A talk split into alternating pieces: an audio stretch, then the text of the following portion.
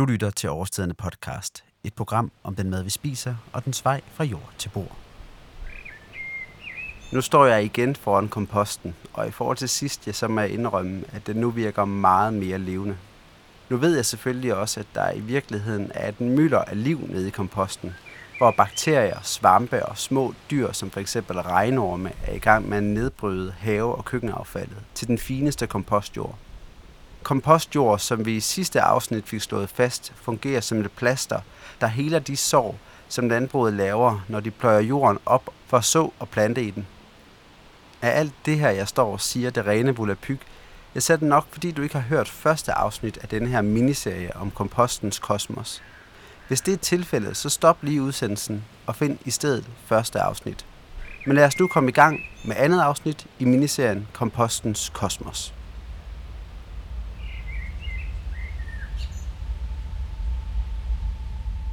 Vi skal i denne udsendelse se på, hvordan vi som samfund sikrer os, at det liv og de næringsstoffer, vi trækker op af jorden, når vi producerer korn, salat og løg, kommer tilbage til landmandens marker.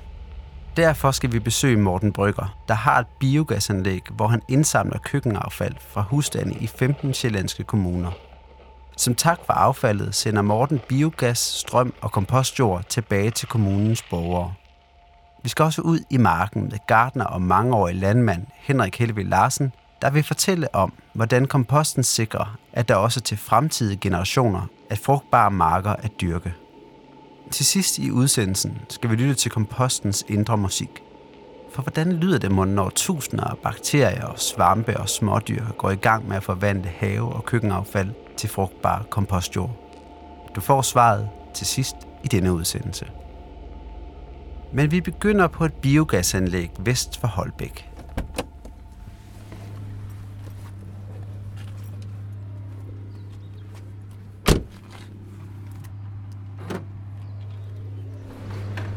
Hej. Goddag. Jeg skulle lede efter Morten Brygger. Han øh, går han ikke rundt derude på parkeringspladsen? Mm, ja. Du så ham ikke derude, hvor du Nej, jeg så holder? ikke, øh, Ja. nogen. Så hører han til over på den ejendom, du kan se dernede bagved. Ja, den grå der. Ja, helt, helt nede bagved.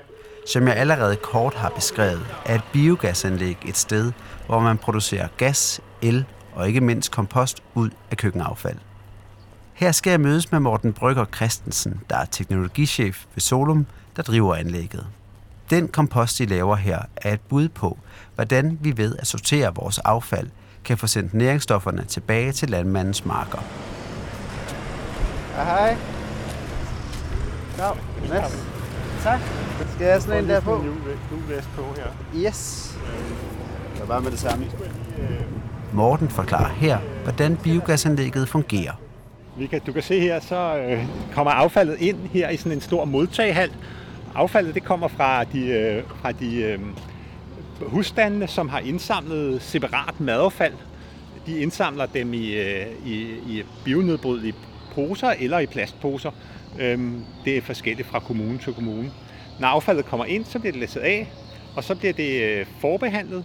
Hvis det er i plastikposer, piller man plastikposerne fra. Hvis det er bioposer, bliver det bare blandet med noget struktur af noget haveaffald. Og det er egentlig det første trin, og det er det, der foregår her i denne her hal. Derefter så, øhm, så kan vi jo gå videre og se på, hvad der så sker. Men øh, først bliver det afgasset, og bio, der bliver produceret biogas.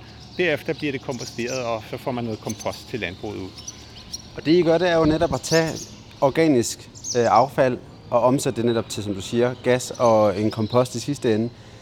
Og så vil jeg jo sådan, som udgangspunkt have forestillet mig, at vi stod foran nogle bunker med øh, bananer, æbler og kål. Men det, jeg står og ser på lige nu, er jo, ja, det, det er faktisk nettoposer og affaldsposer. Umiddelbart virker det jo ikke logisk, at der så er så meget plastik her, som der er. Men det er også rigtigt. Borgerne får lov til i nogle kommuner at indsamle i plastikposer.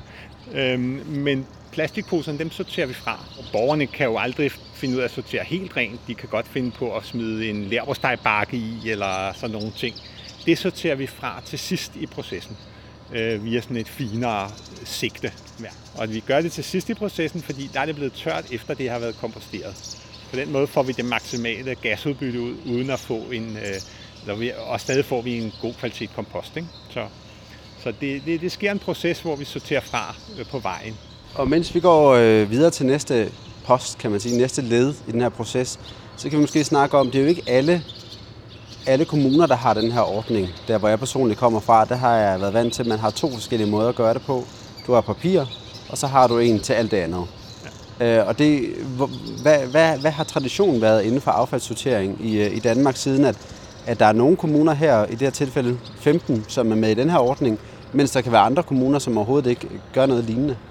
Man har, sådan et, man har jo helt internationalt noget, som er et affaldshierarki, hvor man øh, siger, at den laveste funktion, det er bare at smide det i en bunke, det er losseplads. Øhm, derefter kan man forbrænde det og lave noget energi ud af det. Øhm, så får man i hvert fald energi ud af det. Eller man kan genbruge materialet, og det er det, vi gør her. Og øhm, den udvikling har der været i Danmark også, at man startede med at få alt det her organisk affald på deponi. Så for en hel del år siden byggede man forbrændingsanlæg for at kunne øh, for at kunne få noget energi ud af det der affald i stedet for. Øh, og det, der så er den nye tendens nu, det er, at man i stedet for, øh, at man i stedet for siger, at vi, vi kan godt stadig få energi ud af, men så kan vi også genbruge næringsstofferne. Og det vil sige, at man har bevæget sig op i det her affaldshierarki. Øh, kommunerne har jo så investeret for, nogle, for en del år siden i affaldsforbrændingsanlæggene, og, øh, og de har så øh, jo skulle afskrives hen ad vejen. Øhm, men øh, der ligger en strategi nu, en ressourcestrategi hedder den, som, som siger, at nu skal man til at udsortere det her affald. Og det er kommunerne også begyndt at gøre, men der er jo selvfølgelig nogle kommuner, der ikke er med endnu. Og, og der kan man sige, at nu bygger man ikke mere forbrændingsanlæg, man har bygger, kun bygget nogle få og opdateret nogle, nogle enkelte nye. Øhm, og de forbrændingsanlæg, der er, de øh, importerer så også mere og mere affald fra udlandet, hvor man måske kun har deponier hvor det giver god mening, så i stedet for at lave noget energi her i Danmark, frem for at smide det på deponi i, i, i øh, udlandet. Køkkenaffaldet, som de modtager på biogasanlægget, indeholder ikke kun frugt og grønt, men også animalske produkter som kyllingelov. For at være sikker på, at komposten ikke indeholder fordavet kød og sygdomsfremkaldende bakterier, sørger Morten og hans kollegaer for, at komposten når en temperatur på minimum 70 grader. I den forbindelse er det nok passende med en lille servicemeddelelse om ikke at smide animalsk affald i komposten hjemme i baghaven, da det vil tiltrække rotter. Nu skal vi tilbage til biogasanlægget, hvor vi er nået til anden etape i køkkenaffaldets vej til at blive forvandlet til kompost. Jamen efter vi har, når, når plastikposerne er sorteret fra, eller og dem og, og bioposerne er blevet blandet med noget struktur, noget haveaffald, så kører de ind i sådan nogle store øh, betonkasser, 600 kubikmeter betonkasser, som vi kan se her. Øhm, det ligner en kæmpe stor garage. Det ligner en kæmpe stor garage, ja. Når garagen er fyldt, så bliver den øh, lukket, og så bliver øh, affaldet vasket. Øh, og det væske, der løber ud i bunden, det bliver der lavet biogas af. Øh, og så kan efterfølgende, når vi er færdige med at afgas, så komposterer vi i de samme bokse. Det betyder, at vi suger luft igennem, frisk luft, ilt igennem materialet. Så stiger temperaturen, og så får man hygiejniseret øh, komposten. Så der er en tofase proces, der foregår i de her reaktorer. Først, først afgasning, og derefter kompostering. Selve komposteringsdelen minder i virkeligheden så ret meget om det, som øh, man også kender fra sin egen havekompost, den her del af det? Fuldstændig, bortset fra, at øh, her suger vi aktivt luft igennem materialet. Det vil sige, der kommer ilt, nok ilt ind. Og det er udfordringen i en konventionel bunke, at man skal have nok af ilt ind i bunken. I en konventionel bunke vil man skaffe det ved at putte nok struktur i. Altså sådan at der er nogle porer inde i det materiale. Det er også det, vi gør her, men, men vi er sikre på, at der kommer nok ilt. Den er jo stadigvæk ikke helt ren, komposten, øh, kompostjorden. Der er stadigvæk nogle stykker af noget, noget materiale, som ikke er blevet nedbrudt. Øhm, og hvad, hvad er det, der er tilbage der? Det, der er tilbage, det er sådan nogle, øh, det er sådan nogle små, øh, små kapsler for eksempel, som øh, har siddet på en flaske, eller, eller der kan være noget, øh, nogle, øh, nogle øh, mindre plastikdimser, som man kunne have i. Og dem kan vi sortere fra til sidst. For når vi, når vi har komposteret materialet, så er det blevet tørt. Og så er det meget nemmere at adskille øh, de, de, øh, de små, finere øh, materiale, end det er i starten, hvor man har noget klistret madaffald. Det, det i virkeligheden helt lavpraktisk betyder, det er, at det er nemmere at finde og se urenheder af små stykker plastik, når at bananerne er blevet til jord, er blevet mere jordet, er blevet mere komposteret, end, når du, end hvis du skal finde plastikken mellem bananer, tomater, kålhoveder osv. Lige netop. Og man stikker sig også at få så meget som muligt af potentialet i affaldet ud. Hvis man skulle pille det fra i starten, så ville man miste rigtig meget af det. enten vil man komme til at miste det, eller også vil man komme til at neddele de her små partikler til så små stykker, så de faktisk kommer ud på jorden. Og det er vi jo ikke interesseret i. Det gælder om at pille dem fra, øhm, og det gælder om at få så meget som muligt af næringsstofferne tilbage til, øh, land, til landbruget. Ikke? Øh, så, så ved at gøre det på den her måde, så kan man faktisk pille det fra, øh, øh, når, når det er mest hensigtsmæssigt, øh, nemlig når det er blevet tørt. Ikke? Ja. Affaldet fra husholdningerne ligger nu og komposterer i 1-3 måneder, afhængigt af, hvornår det skal bruges. Inden kompostjorden forlader biogasanlægget, skal det dog først passere gennem en 10 mm fin sigte, som skal fjerne så meget plastik som overhovedet muligt. Når det så bliver sorteret, så, bliver, ja, så ender man med det her produkt, du kan se her, øhm, som jo så er, ligner sådan noget jord, en mellemting mellem jord og spagnum nærmest. Øhm, og, og det kører så ud på landbrugsjord. Og, øhm, og vi, øh, vi øh, afsætter det her øh, til lokale bønder rundt omkring. Øh, de fleste konventionelle bønder, men også nogle økologiske bønder egentlig. Altså, og, og hvad, hvad, hvad oplever du er der, hvor man skal udvikle sig, hvis det er, at vi skal stå med den her fine, øh, tør jeg godt sige, det er jordbunke her, eller kompostbunke, som du også selv siger, ligner jord. Øh, hvad er det for nogle øh, hvad skal man sige, udviklingstrin, man skal over, for at vi når dertil, at man kan sætte et øh, fint økomærke på jorden? Jeg tror, at den økologiske tankegang, ville, hvis det var mig, det er jeg jo ikke øh, økologisk bundet, men øh, øh, der vil jeg sige, at man skulle have kvalitetskrav på øh, tungmetaller, på, og det er jo det, vi har i dag, på, øh, på eventuelle miljøfremmede stoffer og på synlige urenheder. Det, det er de tre ting, der er. Og så sætte nogle krav, som man som økologisk forbruger kan være sikker på, ikke? At, at de er tilstrækkeligt lave.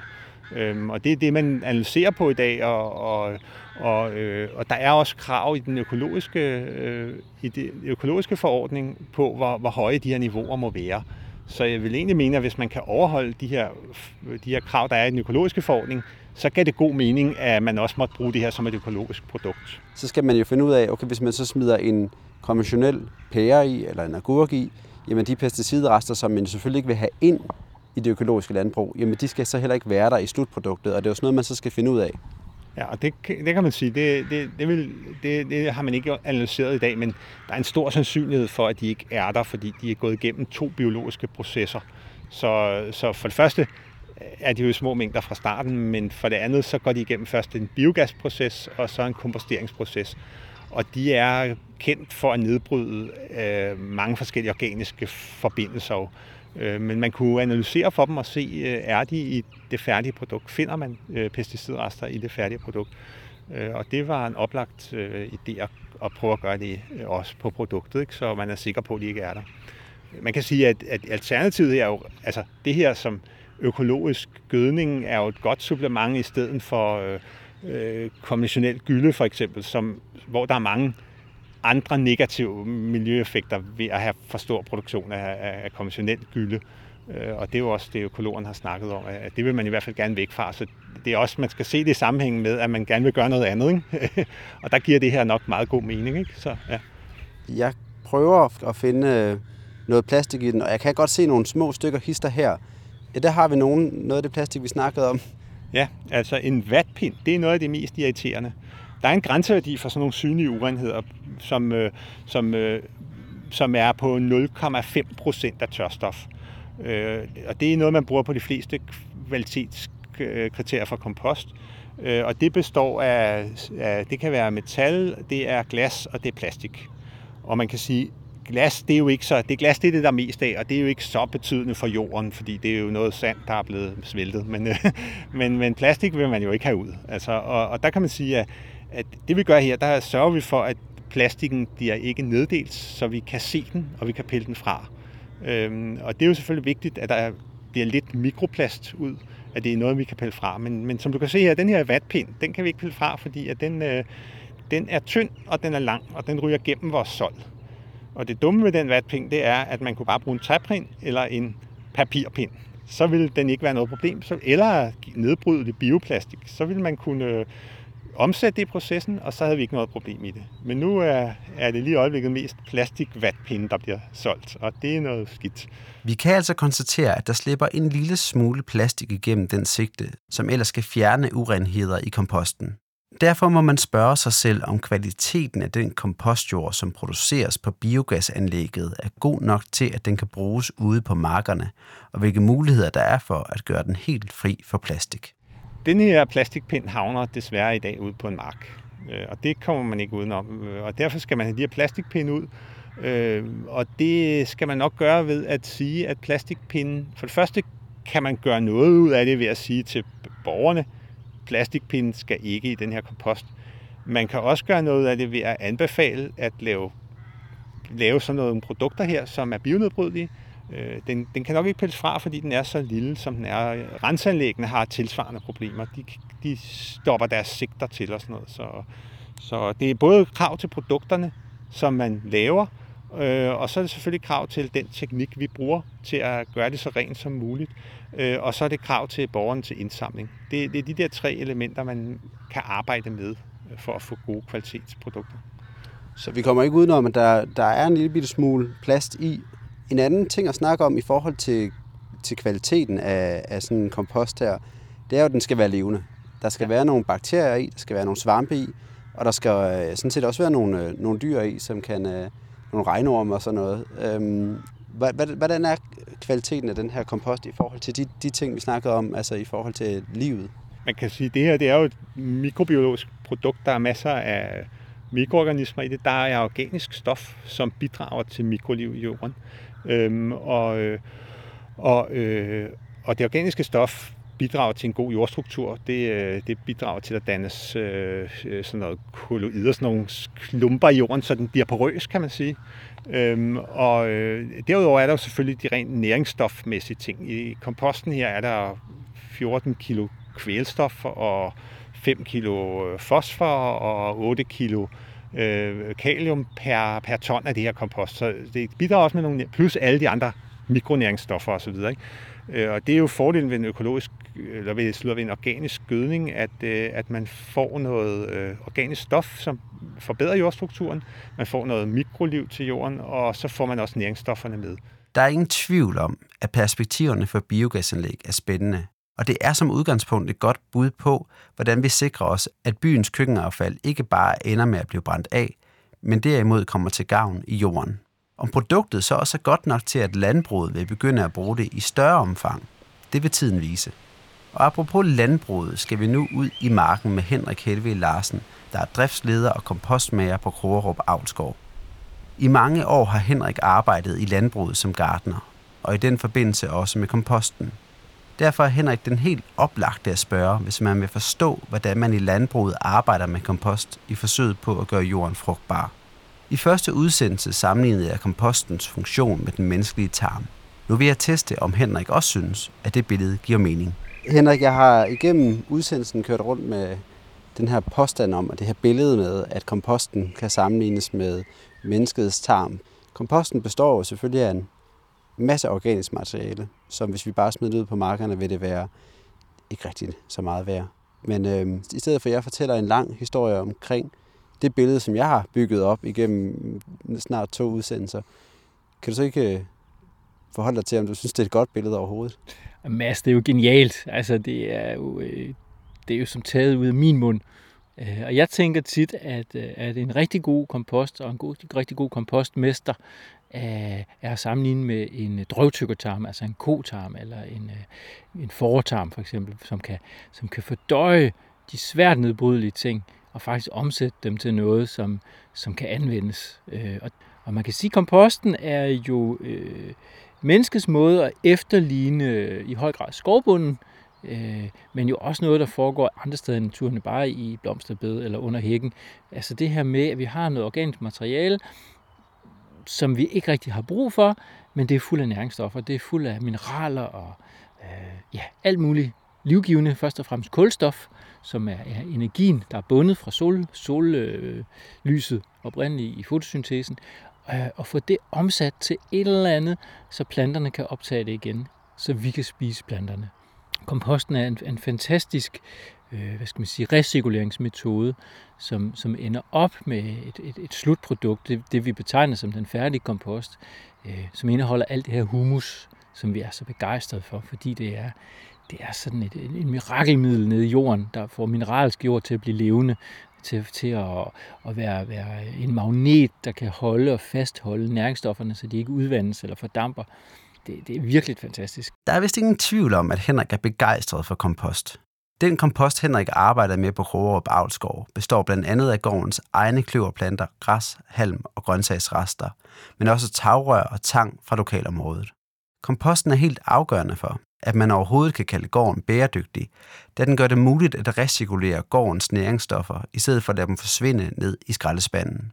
Det betyder også, at gården er mindre afhængig af at få næringsstoffer i form af f.eks. dyregødning tilført fra andre økologiske gårde. Nu skal vi tilbage til Markner og Henrik for at høre, hvorfor det for en gartner er en langsigtet investering at bruge kompost i landbrugsjord. Det, som de planter, der skal gro her i år, får glæde af, det er jo det, vi gjorde sidste år og forrige år og for 10 år siden. Øh, og når jeg har kørt kompost på den her mark i år, så er det sådan set at forberede den til fremtiden og kompensere for den skade, jeg har gjort ved, at vi har kultiveret det. Så vi, vi, vi, øh, vi skal hele tiden tænke fremad. Vi skal hele tiden lad være med at regne på bundlinjen på den enkelte afgrøde, men kig på hele sædskiftet, hele bedriften, hele samfundet, og sige, hvad er mest nyttigt øh, på den lange bane. Så, så der kommer til at være en stor fordel af det her i fremtiden, fordi planterne får glæde af det i form af mere næringsstoffer, mere ilt i jorden, øh, mere kulstof til mikroorganismerne. Øh, rødderne har nemmere ved at finde veje, og rødderne kan forsyne sig med en meget, meget bredspektret næring øh, fra, fra det her kompost, efterhånden som det frigives. Så, så jeg er ingen tvivl om, at planterne får rigtig meget glæde af det her på den lange bane. Her der skaber vi simpelthen et, øh, jeg skulle lige til at sige et jordsamfund, altså vi, vi skaber en, en helt dynamik, hvor, hvor næringsstoffer, mikroorganismer, svampe og planter, der gror, og insekter, der lever i det, er, hvad skal man sige, er i en, en naturtilstand med hinanden, øh, og hvor vi høster overskuddet. Så, så det er simpelthen det er en helt anden måde at tænke jorden på, som, hvad skal man sige, øh, basisen for vores fødegrundlag, og ikke bare det areal, vi har fået stillet til rådighed til at indsamle sollys. For Henrik handler komposten altså primært om at sikre en sund og frugtbar jord til fremtiden. Passer vi ikke på jorden i år, så har vi ikke en mark at dyrke afgrøder på om 5, 10 eller 20 år. At landet er fuldt af marker med korn, majs eller kål er ikke et udtryk for en normal tilstand, men derimod, at vi mennesker har kultiveret landskabet. Det er der som sådan ikke noget galt i, men skal jorden holde til den belastning, vi påfører den ved at grave og pløje, bliver vi nødt til at give den noget kompost som en slags plaster på såret. Derfor gør Henrik og de øvrige gardner på Krogerup Avlskov gerne det store arbejde, det er at lave de mange tons kompost, som det kræver at pleje gårdens marker. Altså det vi står på lige nu rent fysisk, det er jo måske 10.000 års øh, bøge, i øh, elmeskove, birkeskove, øh, pollen og træstammer og rødder, og, som, som har groet og groet og groet og opbygget humusen oven på den mineralske, sandede, øh, hvad hedder det, og lærede dynger, som istiden efterlod her. Øh, og det er jo først blevet frodet, fordi at mos og lav fik lov at invadere, øh, fordi det blev mildt nok til, at de kunne gro her og, og, og nedbrydes. Efterfølgende, øh, at der var en lille bitte smule muld, så de første planter kunne begynde at gro.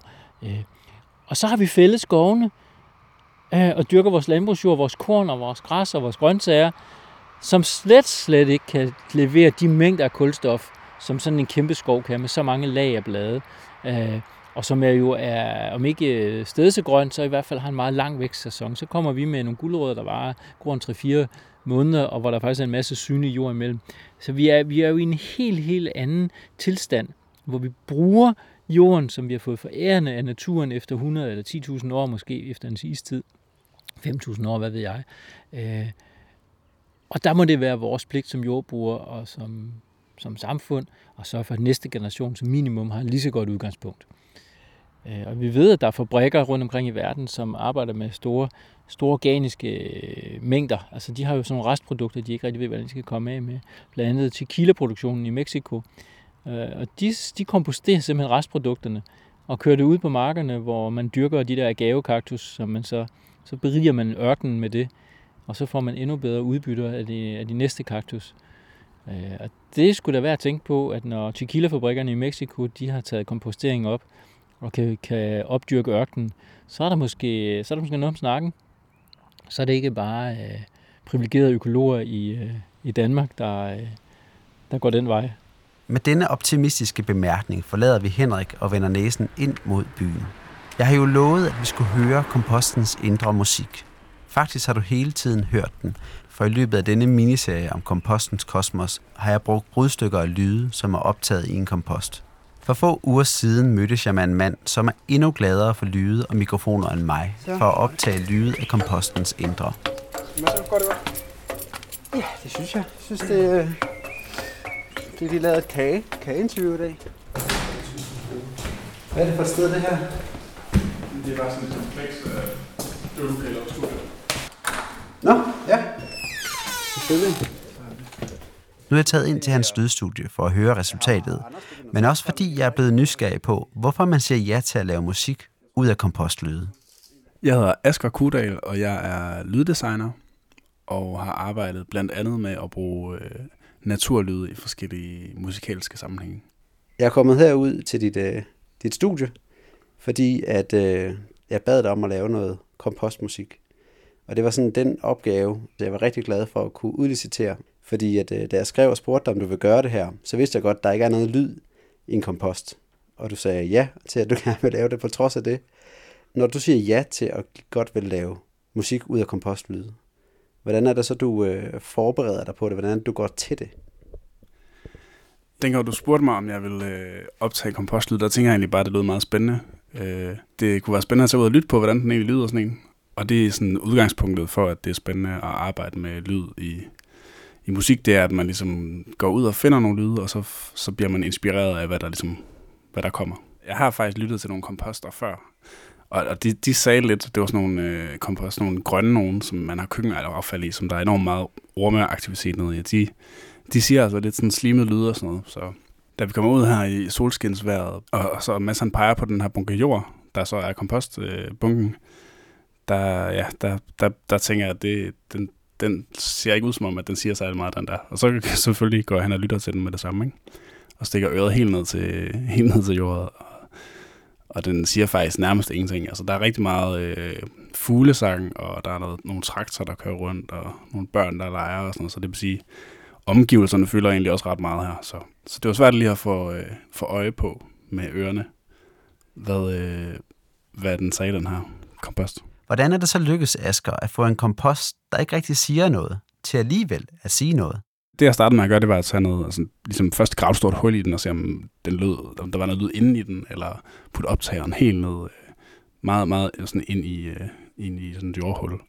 Og der var stadigvæk ikke noget. Så begyndte jeg at tage, altså selve, selve jorden, den, den, den var sådan lidt speciel, muldagtig, og den, når man sådan gned den mellem hænderne, så gav den sådan ret fin, øh, sådan crispy lyd, som også endte med at komme med på øh, det her nummer her. Der er ligesom flere forskellige komposter, det ved jeg ikke, om du vil fortælle. Men en, som er komposteret rigtig meget, og en, der er øh, nærmest bare nogle grøntsager, der ligger i en bunke, og så en mellemstadie. Så det vil sige, det her mellemstadie, der, lå, der var det som sådan, der var rigtig meget gang i, i fugleaktiviteterne, og det lugtede enormt meget af, af lort, faktisk. Og, og altså, der var masser af fluer, og så, så der er virkelig gang i den nede i midten af sådan en øh, kompost. Så, så jeg har sådan nogle små øh, miniatyrmikrofoner, som vi kunne putte helt ned ind i den, og så ligesom lukke luk for komposten igen, så man øh, udefra med hovedtelefoner kunne lytte ind midt i kompostbunken, og ligesom også afskærme alle de lyde, øh, der kom fra omgivelserne. Og der, der var, kom virkelig nogle, nogle spændende ting frem, og der kunne man høre, der var... Altså det var meget lidt, men der var, der, der var helt tydeligt liv derinde, og man kunne høre bevægelser og ting, der, ja, der rykkede sig rundt, og, og jeg ved ikke, hvad de gør. Komposterer, spiser. Øh, det er så ligesom første del af processen, det er at finde de her lyde. Øh, så, så næste del, det er ligesom, hvad man så skal gøre ved dem, og man skal gøre noget ved dem. Ved dem. Men i det her tilfælde, der var det nødvendigt, synes jeg, at gøre noget, fordi at der, det var så lidt det lyd, der var, at det skulle ligesom forstærkes på en eller anden måde. Så, så, så de har egentlig gået meget ud på at forstærke de lyde, der allerede var, og gøre dem det mere tydelige. Til lyden af Askers musik slutter denne miniserie om kompostens kosmos. Næste gang du kommer forbi en kompost, så husk, at det ikke bare er en stor død bunke jord. Den er derimod fyldt med liv. Liv, som gør jorden frugtbar gør mennesker og dyr sunde og giver planterne vitalitet.